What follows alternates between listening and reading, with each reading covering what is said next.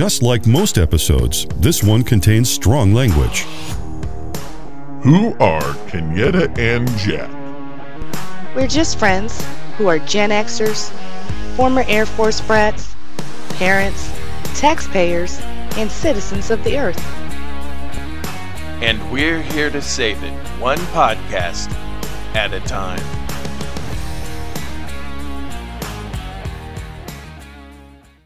Welcome to another episode of Kenyetta and Jack Save the World. We are back with the job that we are clearly cut out for, as you have heard if you've been following us this whole time. As you probably yes. know, as you probably know, I'm Kenyetta, and with me today, as usual, is uh, my beloved co-host and partner in crime, Jack. Hi, Jack. Hello, Kenyetta. And I love that you called me beloved. I mean, it is all about love, isn't it? In, it is. In, in it the is. end, it, that's yes. what it boils down to, love. It is. It is. Yeah. Yep. You don't always have to like, but love should be the basis. Right, right. Well, if we're going to dish out compliments, I'm going to tell you about a compliment I gave to you the other day. Oh, yeah? I, yeah. I was talking with my coworker, Tiffany, mm-hmm. and we were talking about the podcast. And I was telling her that one of the things that I really like about our podcast, like a side benefit, I had no idea would happen, is I feel like it's made me a better person. Me too. Working and, and with you on this. It, it has. Not and not just that, which is, you know, a benefit all to itself, but mm-hmm. it, it's this has caused me to think a whole lot wider about yeah. you know, the society and the world at large than I used to. So yeah, that too, too. Yeah, that, that too, definitely I can check off the list. I am yeah. growing up. Took almost fifty years, but yeah, yeah I'm, I'm getting there. there. yeah. Yep. I enjoy it. I'm, I'm loving doing this. And you know who else enjoys it? You? Randy Watson. oh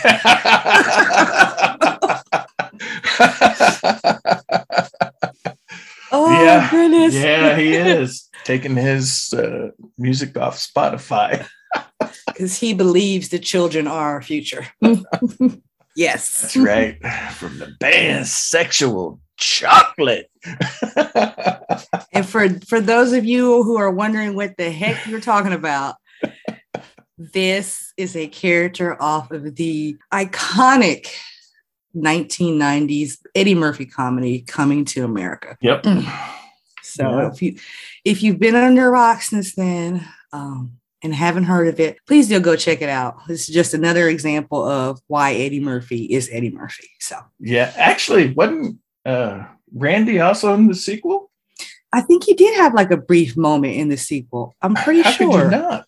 I think I think it was was it at the, the wedding at the end or something I think like so, that? Yeah. Yeah. I want to go back and watch that again. mm. Yeah. I uh, posted a meme about how Randy was taking his music off of Spotify because of Joe Rogan, and a bunch of my boomer friends were commenting on Good Riddance. Who cares? Who? Who are you? That that gave me a giggle. That was a perfect, that was a perfect moment in my day when I saw that. I busted out laughing. I'm like, these guys really don't know. Yeah. I wasn't going to say anything and someone had to spoil it. Well, you know, it happens. It's on track for the person that did who they are. I mean, consistency is is, com- is comfort sometimes, yeah, I think. Yeah. So I'm not mad, you know, that's yeah. him. Hey, I didn't tell him not to. Not ruin it. You told me not to, but that's okay. Right. Yeah, we talk more. But that was funny. That was genuinely funny. I was like, look at that. Yeah. Oh goodness. Oh goodness. Yeah, that was that was the funnest part of my workday. That was pretty funny. That that that was that was unexpected. I was like, oh man. Yeah. Oh. All right. So. As always, or as usual, put that way, um, we have our W T F moments. And Jack, what is yours for this week? My W T F moment is one that actually I can't really look at it and laugh about it, it just pisses me off. All right.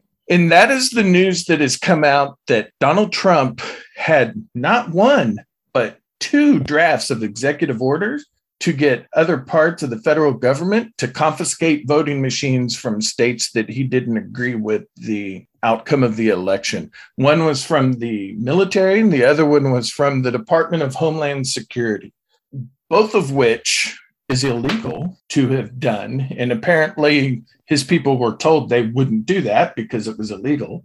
But two of the people that it is the brainchild of is retired Colonel Phil Waldron and retired Lieutenant Lieutenant General Michael Flynn, and it has my blood boiling.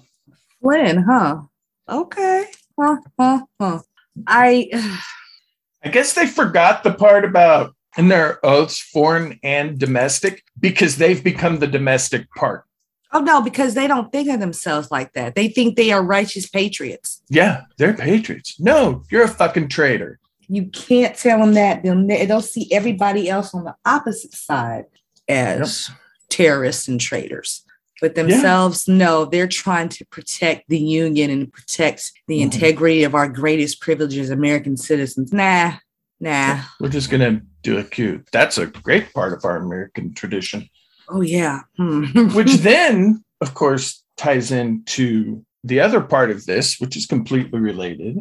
So what have we heard? January sixth, seventh, eighth last year, Trump, oh, these are just patriots. We love them. They're good people. You know, they're great. And then when he realized the optics of it, it was Antifa and Black Lives Matter. That went for quite a while. And then it was, it was a false flag operation set up by the F B I.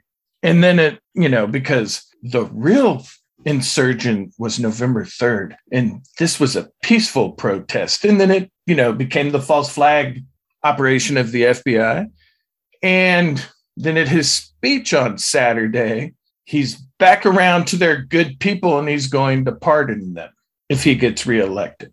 Right. Oh, I think somewhere in his lizard brain, it's when I get reelected. But I'm trying not to put that out in the atmosphere. So right. So so he's going to pardon the F B I provocateurs that were there to set up his people and cause a riot. He's going to he's going to pardon them. Mm-hmm. See, you know, I'm I'm going to go ahead and say we're getting some mixed messages from Mister Trump. I think yeah. he really needs to. Oh, this is this is par for the course. I mean, ah, and it, it makes it makes you gag. His followers, they're comprehensive. Use part of their brain, you know, it's just gone. And it's got me so pissed I can hardly speak straight. Breathe, just breathe. Do you have right? some tea? Do you have something with alcohol in it? I nearby? do. I do. I may have to go get something, some whiskey, gin. You do what you got to do. We are, we are American citizens. That's and right. We're over twenty-one, so we can do what we want to do. So get That's you some true. liquor. Yeah, I never drink before I was twenty-one, ever. Ever. Oh, wait Me a minute. Neither. Both of my parents are no longer with us. I don't have to maintain that lie anymore. I'm not lying. Of course you aren't. I'm, I know for certain. If there was one thing the Midwest City class of ninety-one knew, it was that Kenyetta was not going to drink alcohol. We just Before knew. I turned twenty-one. Right, right, right. We knew there was no point of even offering her. Her just saying no game would have made Nancy Reagan cry out of joy. This is the funny part. If I can digress for like two seconds. Go ahead. Nancy Reagan.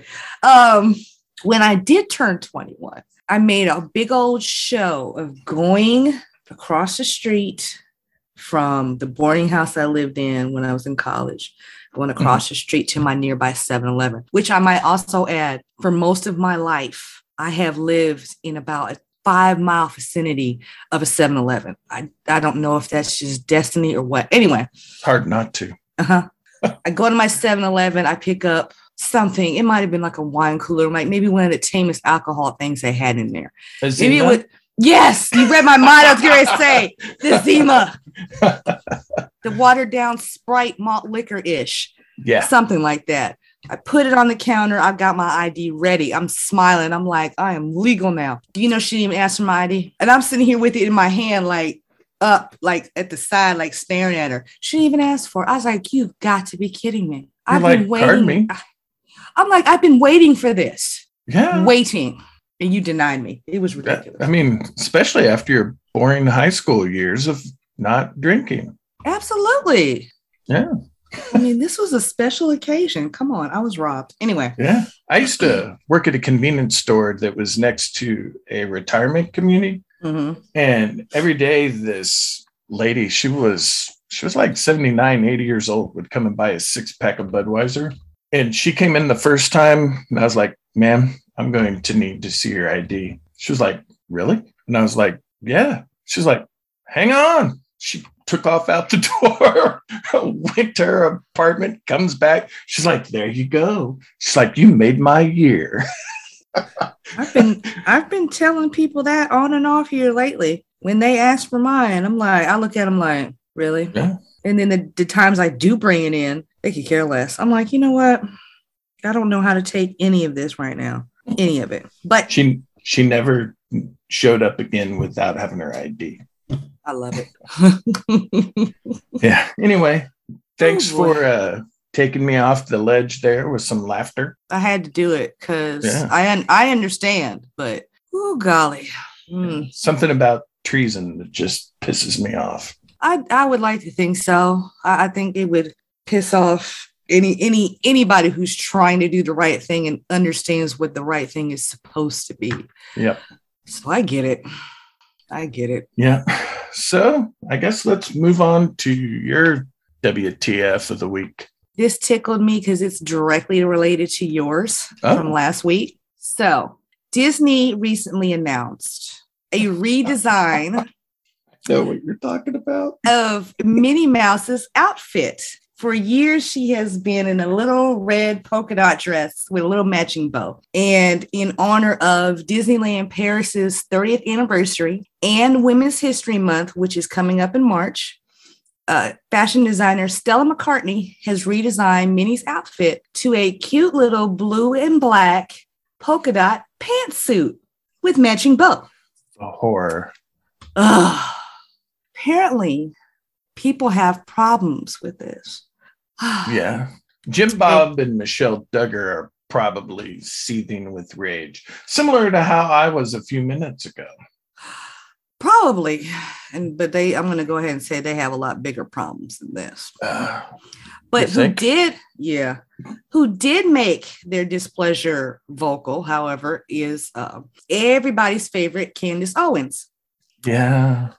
Who popped up on one of those random Fox quote unquote news shows complaining about how it's tearing the very fabric of our society apart. So that's twice this week she's pissed me off. I mean, that's that's a constant for me. Made me laugh uncontrollably at her stupidity. She also admitted over Twitter that she's a flat earther. Or no, not flat earther, sorry. That the moon landings didn't happen. They faked it. Because you just couldn't do that. I just, there's just something, there's just something even wronger about her. And, and I'm not saying that just because she happens to be an African-American female conservative, because there's plenty of those. Right. It's the way she does it that yeah. is, it makes me itch. Like, yeah. I, I, it's hard to articulate. There's just something about the way she talks at people. And I'm not going to say to, I'm talking, I'm saying at. She's mm-hmm. incredibly condescending. And yeah. I think she thinks of herself as some kind of unicorn. And oh, I yeah. got news for her. She's not. She thinks she's a The genius, smartest person in the room. Oh, yeah. She's not. Like, no. And really, she's just a tool. And yeah. sadly, she doesn't know it. And then the people using her as a tool don't know it. Because all of my super duper conservative friends are always, you know, see, I can't be racist. I post Candace Owens stuff. Or it can't be about race because Candace Owens agrees with it. Right. Something see, to that Candace effect. Candace Owens agrees with it. And it's like, that's not who you want endorsing anything, unless, of course, you're, you know, that pack the rabid conservatives that she tries to run with. So, but anyway, she says on, and I don't even care about the name of the show, but on this interview, she says, quote, they're taking all of these things that nobody was offended by and feel they have to get rid of them and destroy them because they're bored. They are absolutely bored. They're trying to destroy fabrics of our society, pretending that there's issues. This is so everybody look over here. Look at Minnie Mouse. Don't look at inflation. Look at Minnie. The world is going forward because we got her in a pantsuit. Never mind that we can't go to the grocery store and buy a piece of bacon unless you've got thirty dollars in your pocket. Yeah. All I can say is kill it with fire. I'm so sick of her and her ilk that focus on things like this. And it's so ironic that she says that changing up and evolving I- iconic things like this is serves or ser- is serving as a distraction when, like you were saying last week, them focusing on these kinds of things is the distraction. Yeah. So like with her, it ticked me off when I read it and I had to sit and think about it. Um, this is par for the course for her. I mean, you know, yeah, consistency. Yeah. But like, where where is it going to end? What else are they going to have a problem with tomorrow? I have, or I have no idea. Two hours from now or next maybe, week or whatever the case may be. Maybe the Charmin Bears and those commercials. Dear heavens, it's going to be like, you know, they're going to go ahead and put pants on the bears. They'll be like, no. Ugh. Yeah. You're defying Mother Nature and blah, blah, blah. Or, you know, you might as well just bring a rabbit in the commercial or some crap like that. And, and you know, the thing is, none of these people are pissed that Donald's been running around without pants his entire time. I mean, you know, if you want something to be upset about, that try that. It. Try that. But no. You're getting mad at M and M's and Disney. Yeah. And, um, Speaking I'm of the M and M's, there have been some great memes with Tucker Carlson and the M and M's over the last week. I have enjoyed every one of them. I've seen a couple. I, I have definitely chuckled. I'm like, mm, I don't. I guess for him, any attention is good attention. So I, I don't know that this is necessarily bothering yeah. him, but and my God. The mm. the the story on the Onion that I sent you earlier that oh, yeah. ties into this. Mm-hmm. I'm not going to read it. Maybe I'll uh, post it on the uh, Facebook page or something. Let yeah, you, the, the people view it on their own time. But yeah, yeah, it definitely ties into these two. Yeah, this topic and last week. So, but yeah, I just I'm like I honestly. And I was just discussing with a friend the other day what you and I were talking about last week about everybody is probably a degree or so more crazy than they used to be. Yeah. But we're all on the same level of crazy. So for most of us, for most of us, it doesn't look any different. It's just heightened. But for these people that yeah. that yeah. make a big deal out of stuff like this, yeah, they've shot off on the stratosphere. They've gone off the graph. I don't know what's going on there. Yeah. The good news is we'll never have to worry about losing our W T F segment. I don't think so. I think I, this has got years of material. I, I I I tend to agree. And I was thinking about that earlier when we were talking about it, what we were going to do today. And I'm like, that's sad that we actually have choices. Right. And, and what we can include in our W T F portion. What in the world? Yeah.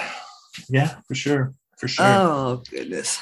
Well, are you ready to educate me on this important person that I, I don't know about? I am. And I'm. It is a pleasure for me to do so. And this um, happens to be our second entry mm-hmm. in our Black Histories, American History series.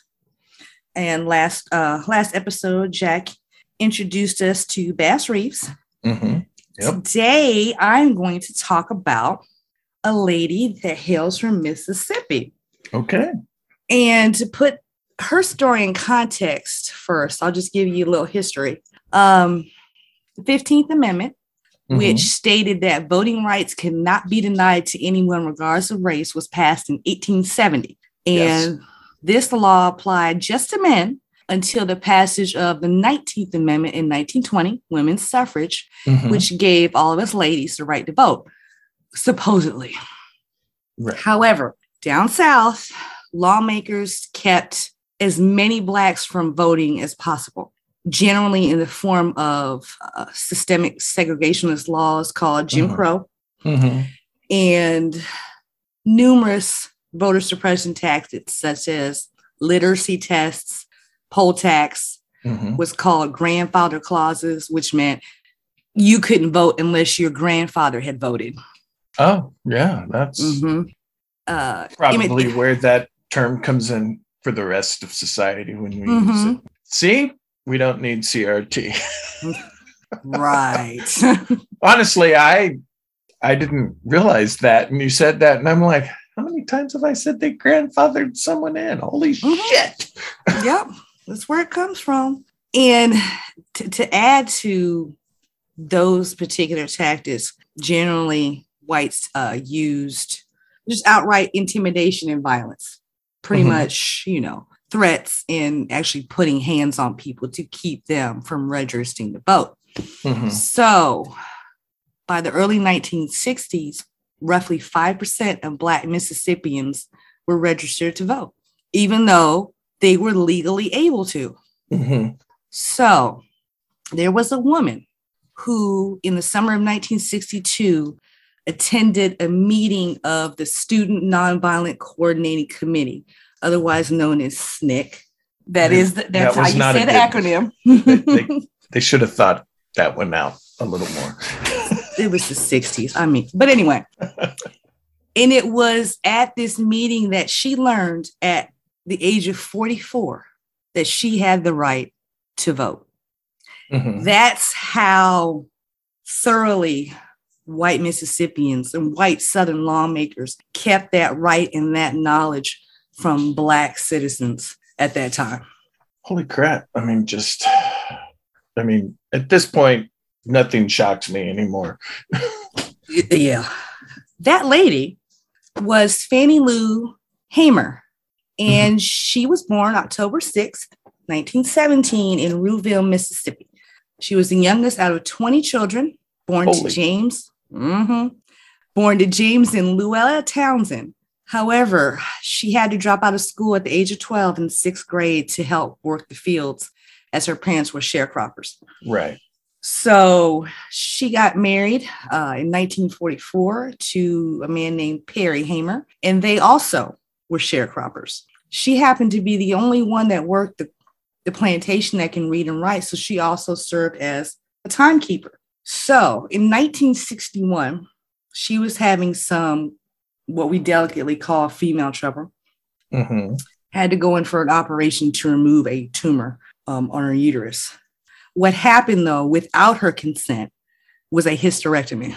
And this was, of course, yeah, this unfortunately was um, under the umbrella of what they call forced sterilization of Black women mm-hmm. as a way to control the Black population. And it would it happened so often in Mississippi at the time.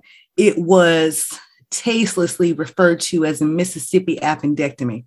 So because she was unable to have kids of her own, her and her husband ended up adopting two daughters.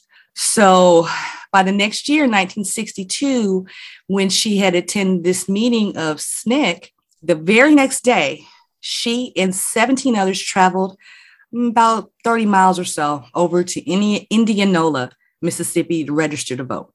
Mm-hmm. However, only one, her and one other person were even allowed into the clerk's office to take the literacy test. Mm-hmm. So, unfortunately, they didn't pass the literacy test. And she was quoted as saying later, "I know about as much about de facto law as a horse knows about Christmas Day." And I'm going to go ahead and say that holds true for most of us. Right? So, but of course, that was the point of the test. They would ask questions that most people would not know and claimed they could do this because they had every right to guard the sanctity of who was able to vote. Yeah, yeah, yeah. So on the way home that evening, the group was harassed by the police, who stopped their bus and fined them one hundred dollars on the trumped up charge that the bus was, quote, too yellow.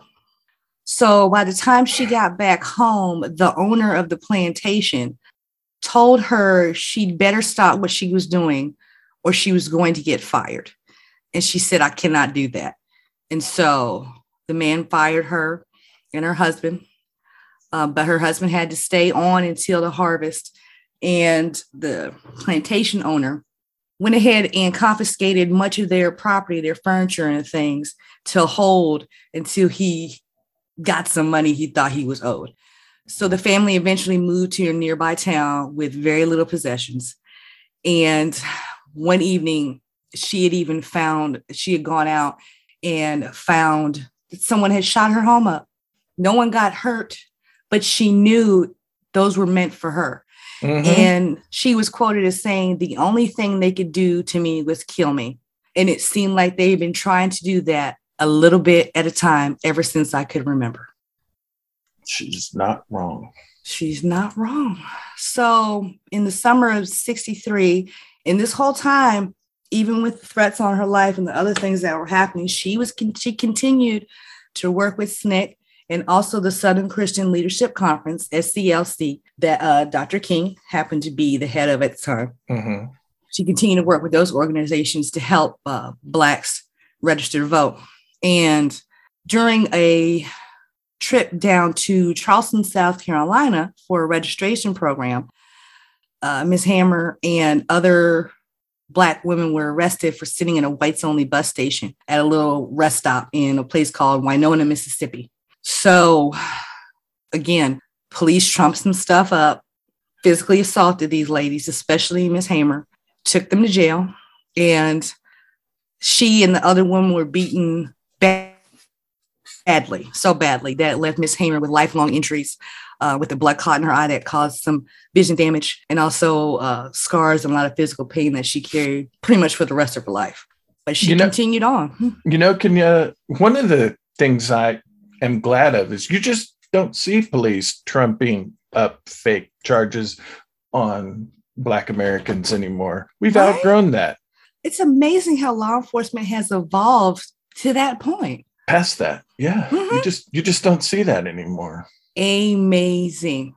Yeah. I mean, mm. it. You could hold it in, couldn't you? Yeah. I, you know, I'm a smart ass. And I, I couldn't mm. even maintain the smart ass for that one. yeah. I, mm.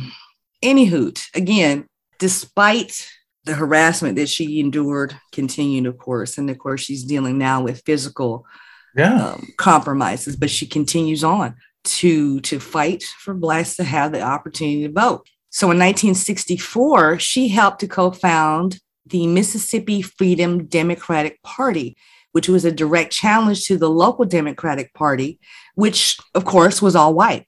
Right. So uh, Miz Hamer and other members of the party traveled to the Democratic National Convention that year. Mm-hmm. I believe it was in California that year. And they were arguing, arguing to be recognized as the official delegation in order to give fair representation to the citizens of Mississippi, where approximately twenty percent of the citizens there were Black. How can you have, you know, a, uh, a group of, of all white fairly represent their citizenry? Guess what? You can't, and they never intended to. Well, but no. she, yeah, but she and the people that put together this party intended that to happen. So she got up and intended to give testimony in front of the credentials committee, asking for uh, delegates to be placed from her party. Good old President Lyndon Johnson said, "Hmm, can't have that happen because the convention was being broadcast live." As it uh-huh. generally is, I guess. He decided to have a preemptive televised press conference right when she went on. So what she had to say wouldn't get any airtime.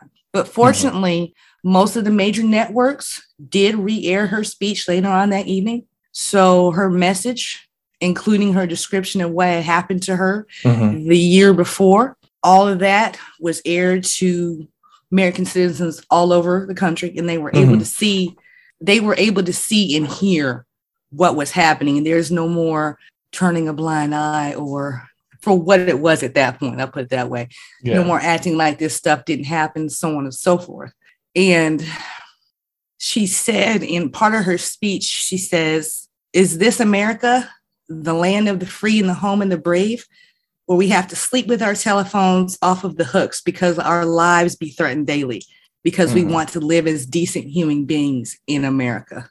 So even with that speech, unfortunately, her delegation didn't win any seats, but her speech was part of the move that finally pushed into law the nineteen sixty-five Voting Rights Act. Yeah. So, and of course, you know, her her speech was just a part of it, of course, but it was that integral. Yeah. Say it for me. Integral. In, in, thank you. It was that Sorry. integral in, in, um, no, you're fine. That, that was the word. It was that important for people to see and hear what was happening and what needed to happen, what needed to be better. So, of course, part of the Voting Rights Act was um, introducing legislation that uh, banned those stupid laws like the literacy mm-hmm. tests and the grandfather clauses and things like that. The sad thing is, is that in the in, in recent years, of course, very important parts of that right, that Voting Rights Act has been gutted. Yeah. And that's actually something, if you want to, you might want to look up and see exactly what's what's been happening. So.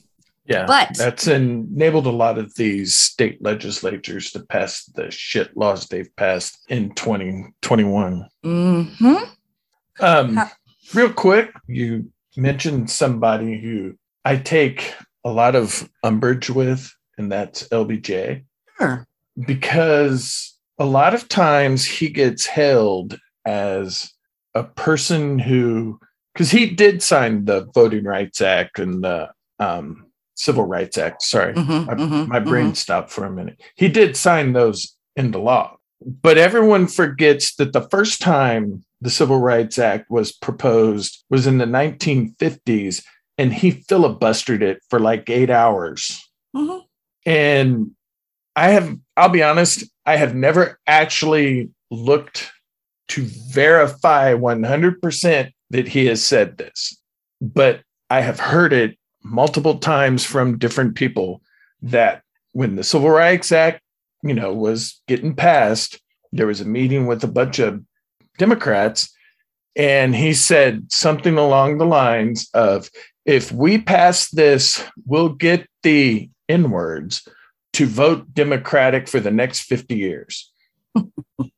So I can't one hundred percent say he said that, right? Mm-hmm. And I've never actually investigated to see if it's true. Mm-hmm.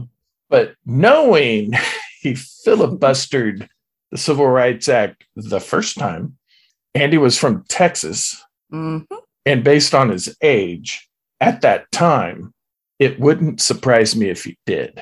It wouldn't surprise me either. And it doesn't surprise me that he went ahead and signed it into law when he did, because that was nothing but a political move, period. Yeah. And let's not forget either that L B J was a serial sex predator. Oh, now that I wasn't aware of. Um. It, he wasn't rapey. His sex predatory thing was, this is going to be rather adult. So if kids are listening, cover their ears for the next minute. Yeah, oh goodness. I'm covering my ears. Apparently, L B J was well endowed. It was named Jumbo. Oh, and as a power move, when people wouldn't go his way, he'd whip Jumbo out. Wow. Wow. Yeah. That is about the most twelve-year-old boy thing I can think of. I mean, it worked. He became president, I guess. I mean, was he doing it before he became president or after? It makes uh, you wonder. Apparently, that was a lifelong thing for him. Good heavens. Ugh. That's, that's, yeah, that. It's it's disturbing, but not entirely surprising. But I'm not going to say why that is. So no, that's that's a whole other podcast. Yowzer! And like I said, just from when I when I researched Miss Hamer for a project I had last year, and I find that out, I found that out about President Johnson preempting her speech like that. I'm like, that's some old petty, childish stuff. Like, at yeah. no point did you think that what she was saying was going to get out? Like, you think that blocking her live speech was going to make a difference? No, because things were already in motion as it was, and her speech mm-hmm. and what she had to say just added to it. So there was already momentum going that he wasn't able to stop. Yeah. And like, like you were saying, yeah, it was political. He thought he would get Black people behind him. But I think there was more pressure from other other areas than just that, mm-hmm. that, you know, caused him to go ahead and put that pen in hand and sign off on that, which for what it's worth, it's done a world of difference for whatever well, reasons. But yeah, if his reasons were shitty, he still signed it. Mm-hmm. And it was the right thing to do. Mm-hmm. Even if he did it for the wrong reasons. That's how I feel about the Emancipation Proclamation, but that's a different story. Anyway, yeah. So the Voting Rights Act, um, it right in, in its immediate immediate aftermath, um, it bolstered participation of Black Mississippians, well, across the South, but in Mississippi specifically, the mm-hmm. number of uh, Blacks registered to vote jumped approximately ten times.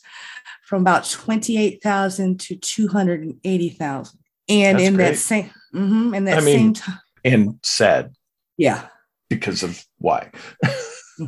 but And hey. in that same time frame, the number of Black uh, elected officials across the South more than doubled from seventy-two to one hundred fifty-nine following the nineteen sixty-six elections. So in later on that year, or Later on that year, uh, Miz Hamer herself ran for a seat in the U S House of Representatives to challenge mm-hmm. the then incumbent uh, Democrat Jamie Whitten, who was seeking a thirteenth term.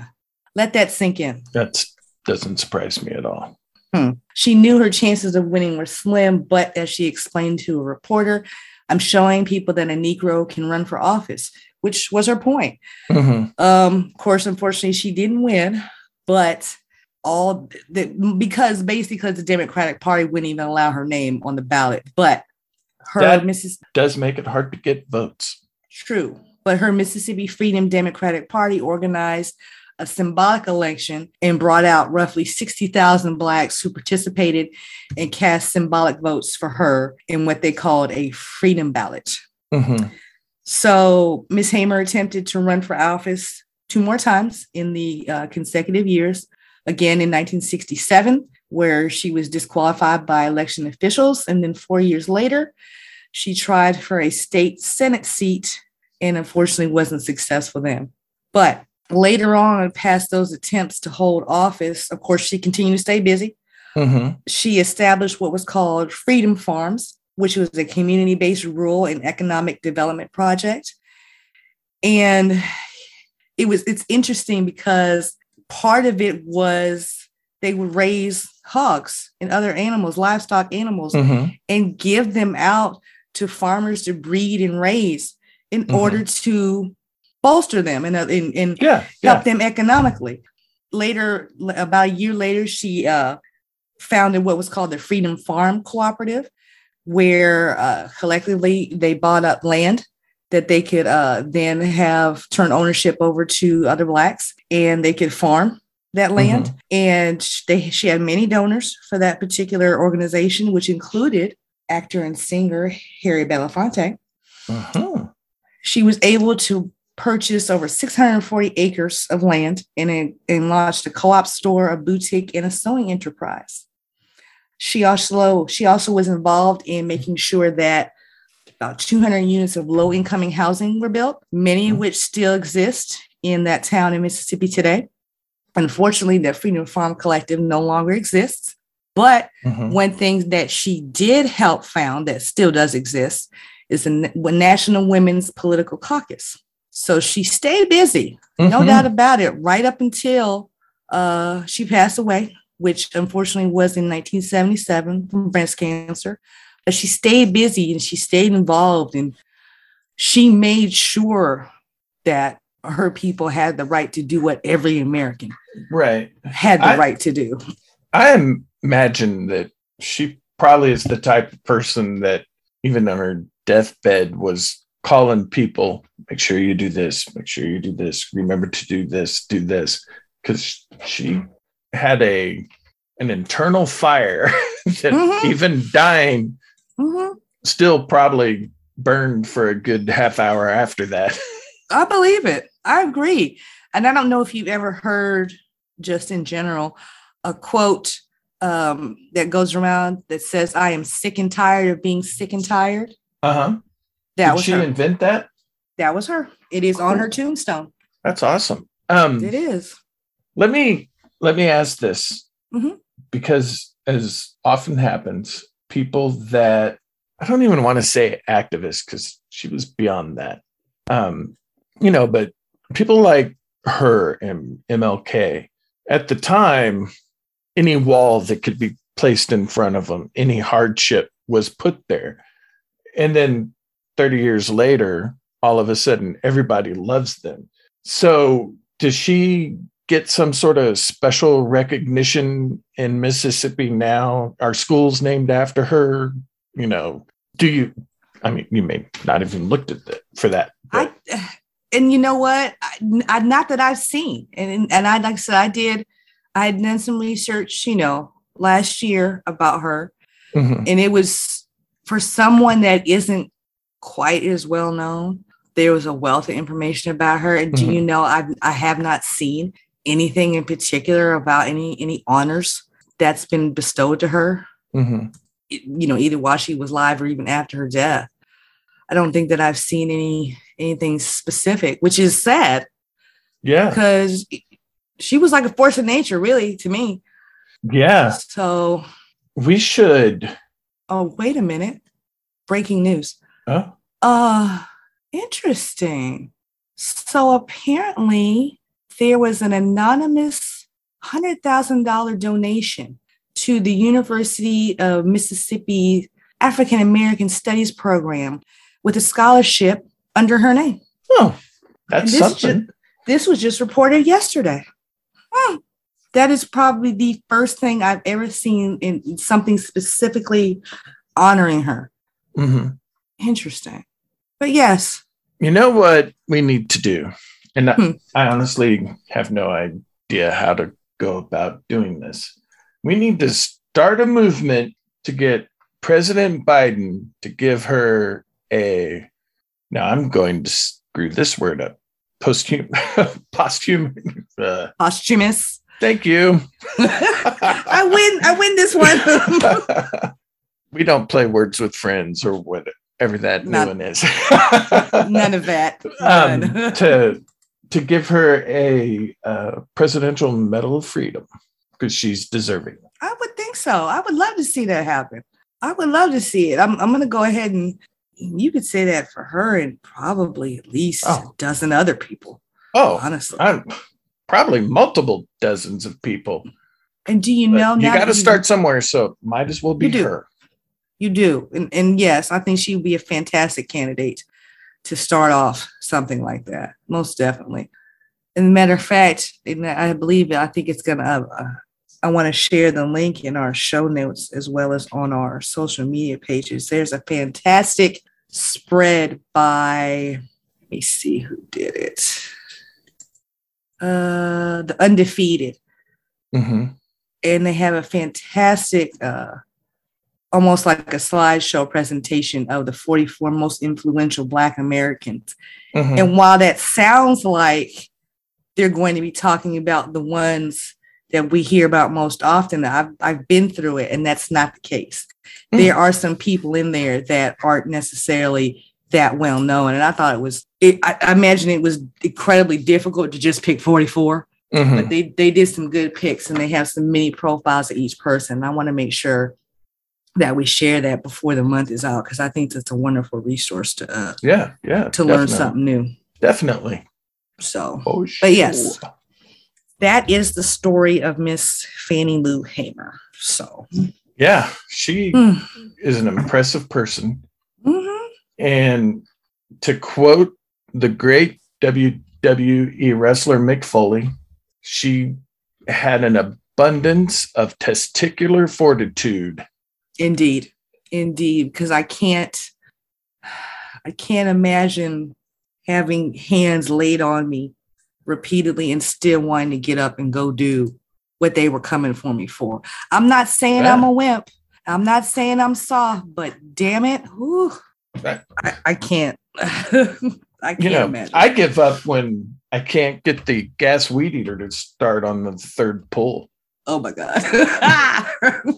So, you know, I don't have it ta- have what it takes to do what she did.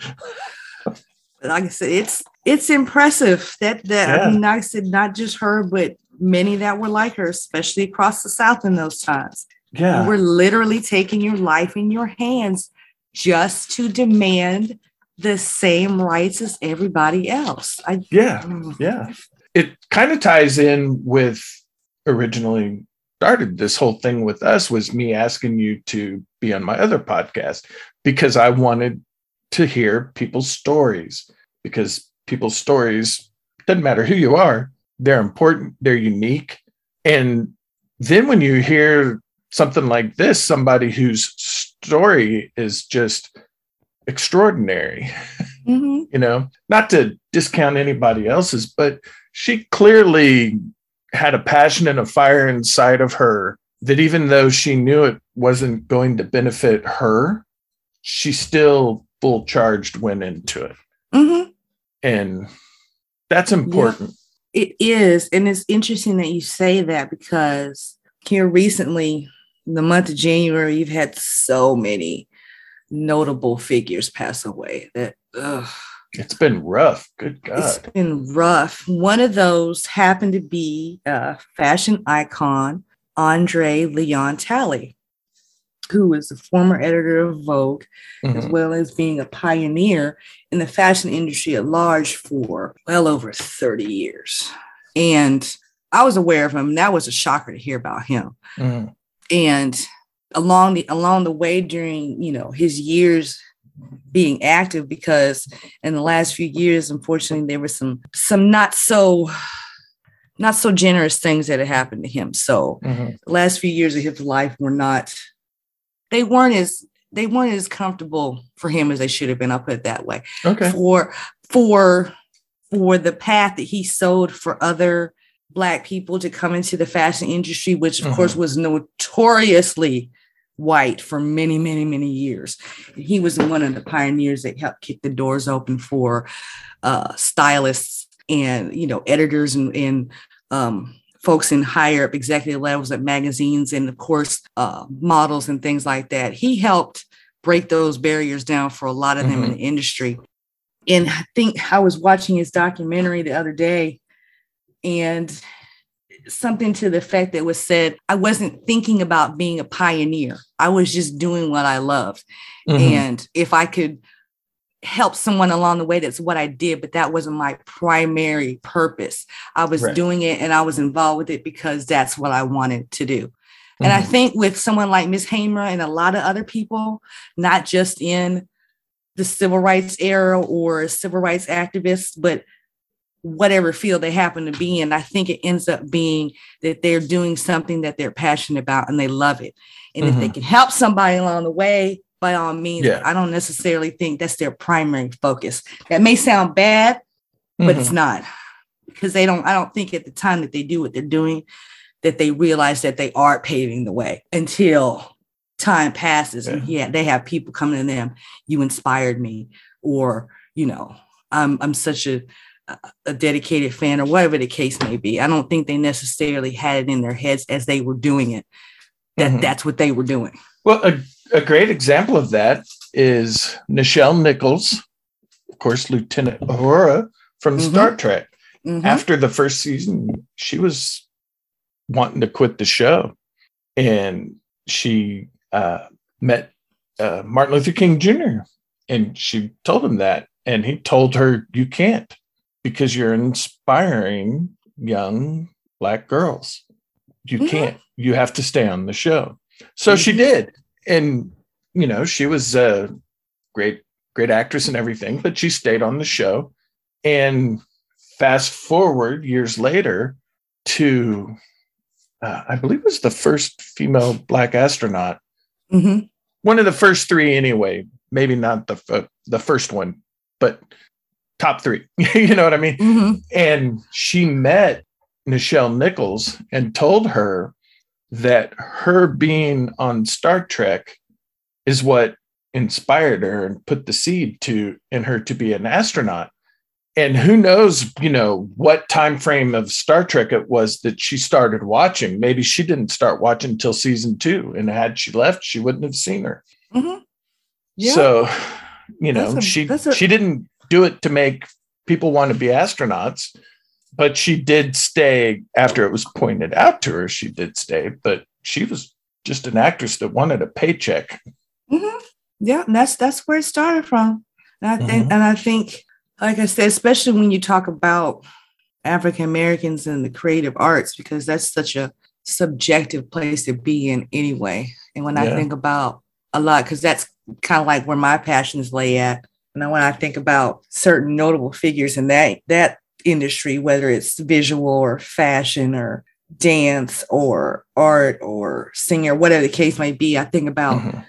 those kinds of people, and they just started out with a passion. And yep. then, like, you know, in the case of Miss Nichols, it it almost was overwhelming until she realized there was a greater purpose than just that, mm-hmm. and then she decided to keep going. Or in in the case of, you know, Mister Talley, he did it because he loved it. And if he did influence somebody or did help, and there were instances that he said, yes, I actively did this, but he said as much that I wasn't necessarily my primary goal. And again, it may sound off, but I understand that while trying to make a way, not just for yourself, but others like you, it takes an incredible amount of, like you said, testicular fortitude mm-hmm. and strength. But at the same time, in some cases, there wasn't um, an understanding that you could only go so far and still mm-hmm. be accepted in the field that you want to be in. So there's that balance. How far can I push to bring people in behind me before I push too far? Yeah. You know? And I think a lot of these people had to contend with that as well. Yeah. It's so. It's got to be mentally exhausting to continually, you know, metaphorically have to scale walls mm-hmm. nonstop. Mm-hmm.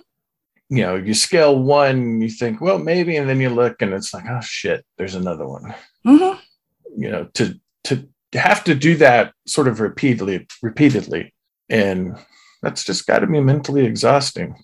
Mm-hmm. And then, you know, if if you're lucky, you might get to a point in your life where you don't have to scale as steep of walls, or you don't have to scale as many, but you've mm-hmm. been doing it for so long, you think something's wrong. Yeah. You're like, what? What the hell? There's no wall here. What? What? What? Yeah. Like, I, I yeah, have no, no time to relax. Let me go find something else to do. And I, I get that. Yeah. Like, like in Miss Hamer's case, I get that. You know, she was physically and mentally beaten, but she wasn't broken. She kept going. Yeah. She, you know, and I'm sitting here fussing because, you know, I twisted an ankle, but right. Like I be at being able to get up and keep going and, and keep pushing for these rights that were that that we're all entitled to, even though, you know, like physically it pains her. That's just that's remarkable yeah. to me. I get and like irritated when the Wi-Fi goes out. I have to go reboot the router. First world problems. I know. Oh boy.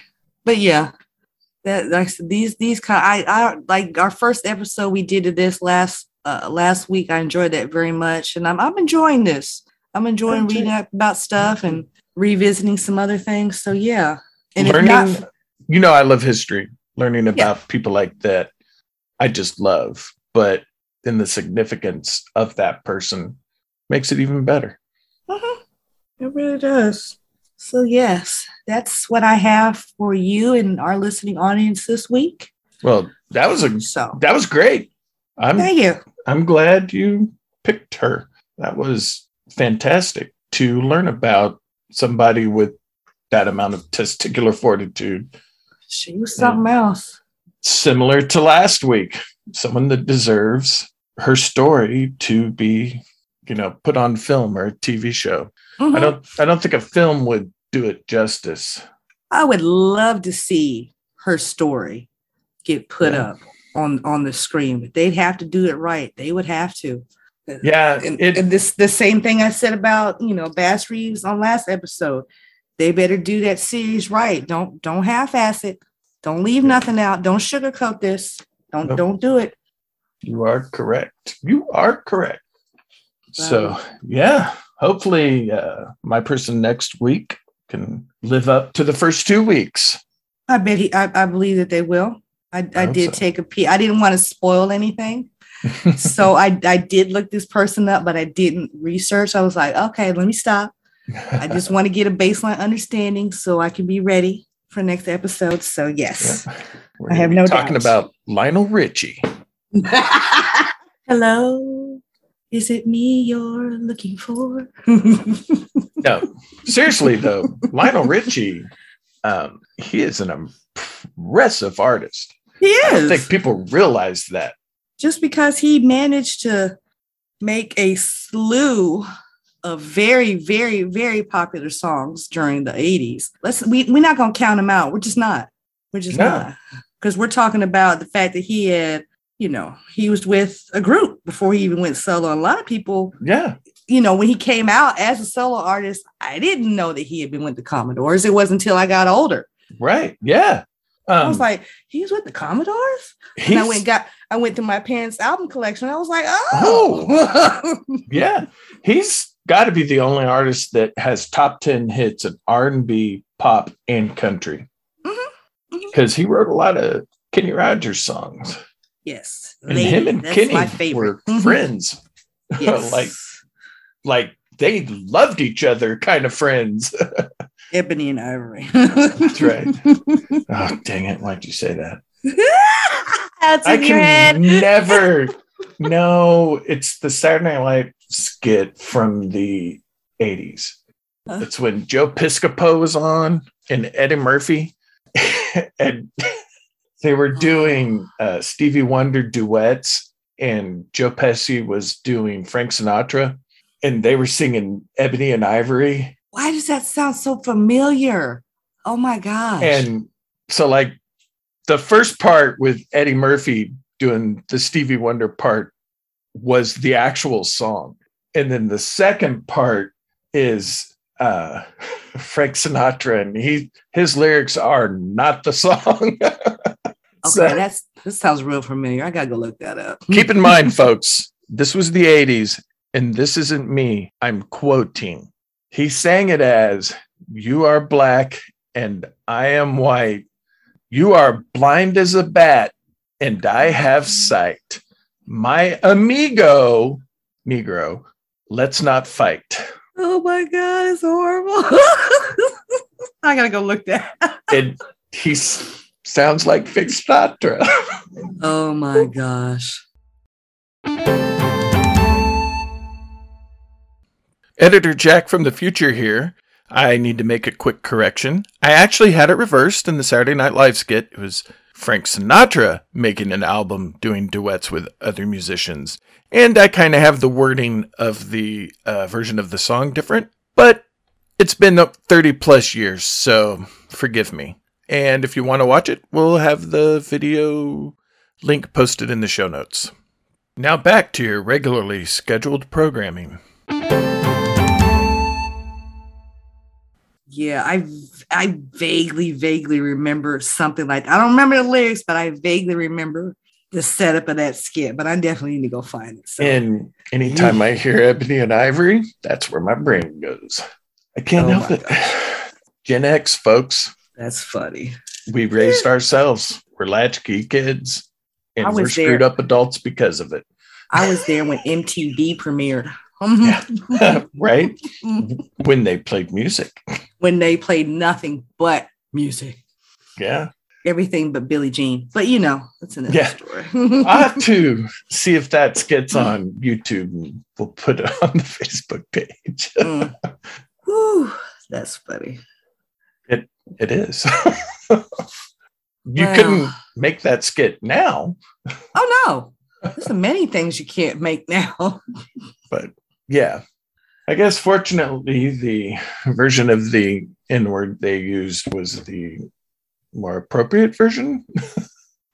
I guess I'm not sure how to phrase that, but anyway, I, I think by that time when you said when you used that version, it was more of a, a jokey, right? A jokey kind of term. Or yeah. If it was one black person to another, it was not an insult, but it was almost like a. a warning shot across the bow. Right.